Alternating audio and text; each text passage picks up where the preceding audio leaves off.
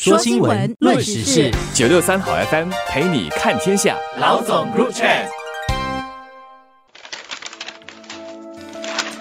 大家好，我是联合早报的王彼得。你好，我是联合早报的吴新慧。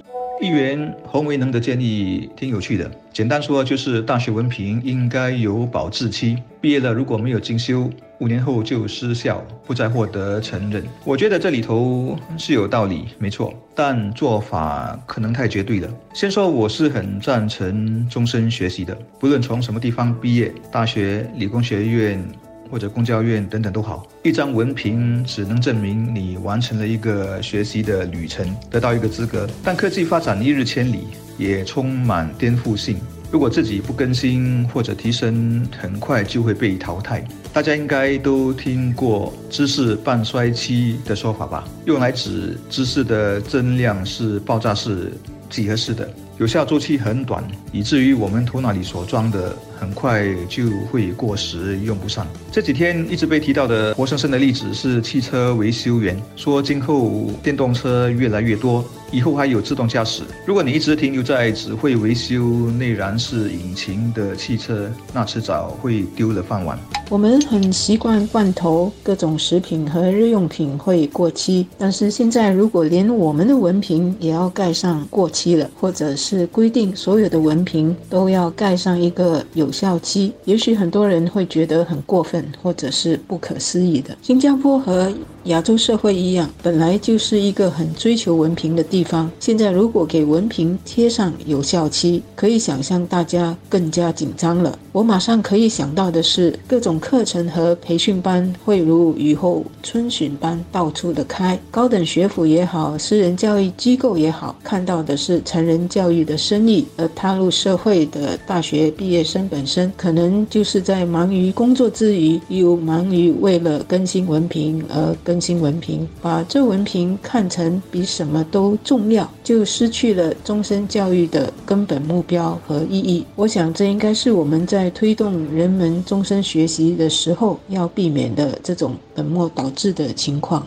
还有一点和过去很不同。我们的平均寿命已经来到八十多岁了，不是以前的五六十岁。在上个世纪，你二十多岁完成学业，一技之长用到五十岁退休，也许是足够的。但现在你可能要用到六七十岁，而且在职业生涯中会一直情愿或者不情愿地转换跑道，对技术和知识的新要求几乎是无止境的。在一些专业领域，例如医生，是规定你要一直去上课或者参加研讨会等等。来累积积分，才保有行医的资格。总之，不管你喜不喜欢。终身学习的大潮已经席卷而来了。教育部长陈振声几天前就说，学生应该是 eternal and engaged learners，缩写是 EELS，也就是鳗鱼啊，让人印象很深刻。另外，从一些大学领导人的访谈中，我们也知道大学正在转型当中，一个方向是强调知识的全面性、融通性，鼓励跨学科。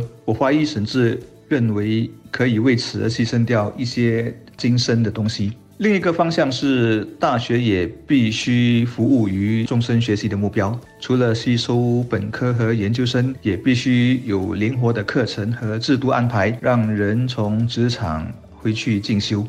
不过，我们也要避免只从字面上来了解这位议员说的文凭有效期的说法。他只是提了一个比较颠覆传统的一个概念，来强调本地高等教育学府必须要改革，才能追上未来世界和经济的需要。他是要以这样的方法来刺激政府和社会大众去想想，怎么让我们的高等教育能够更紧密的和终身学习的目标和精神挂钩，避免人们在踏入社会之后呢就停止学习。就如教育部长陈振声最近所说的，就凭一种技能、一种知识走天涯的时代已经过去了。我们打个简单的比方吧，如果我考到驾驶执照之后，五年、十年。或者更长时间都没有，或者是很少去开车，突然间要开车上路了，我自己和乘客会有信心吗？这种驾驶执照所需要的技能和经验，的确是早就过期了，是需要去复习。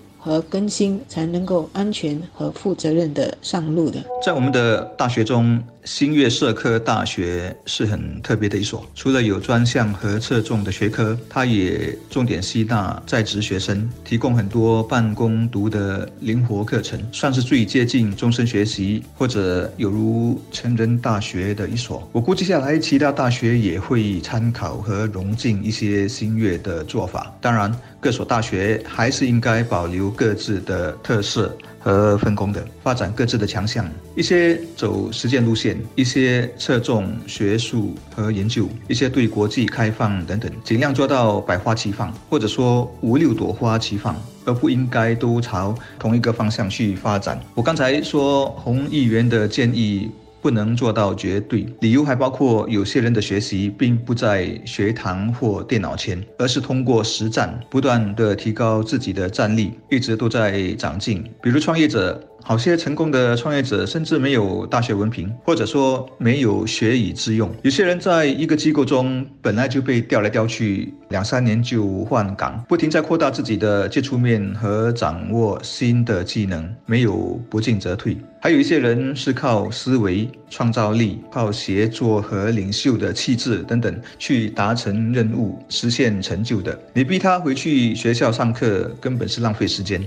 学无止境。但每个人学习方法不一样，人生的选择和机遇也不同。硬性规定每几年就要回去上课和更新大学文凭，我想暂时还没这个必要。相信不认同的人也会很多吧。当然，怎么使我们的文凭和技能会跟上时代需要，可以有很多做法，未必要硬性规定每一张文凭或技能都要有个有效期。但是呢，终身学习的文化的确需要广泛的。推展开来，培养开来，尤其是我们的劳动人口一直在老龄化，劳动人口也一直在缩小。我们的知识和技能如果还停留在我们读书时期的阶段和水平，肯定是会影响我们的经济素质和生产力。技能和知识不如人，投资商不会进来，好的工作也不会来了。终身学习的文化和制度需要全社会来思考、推动和参加，企业本身也要有终。身学习的机制，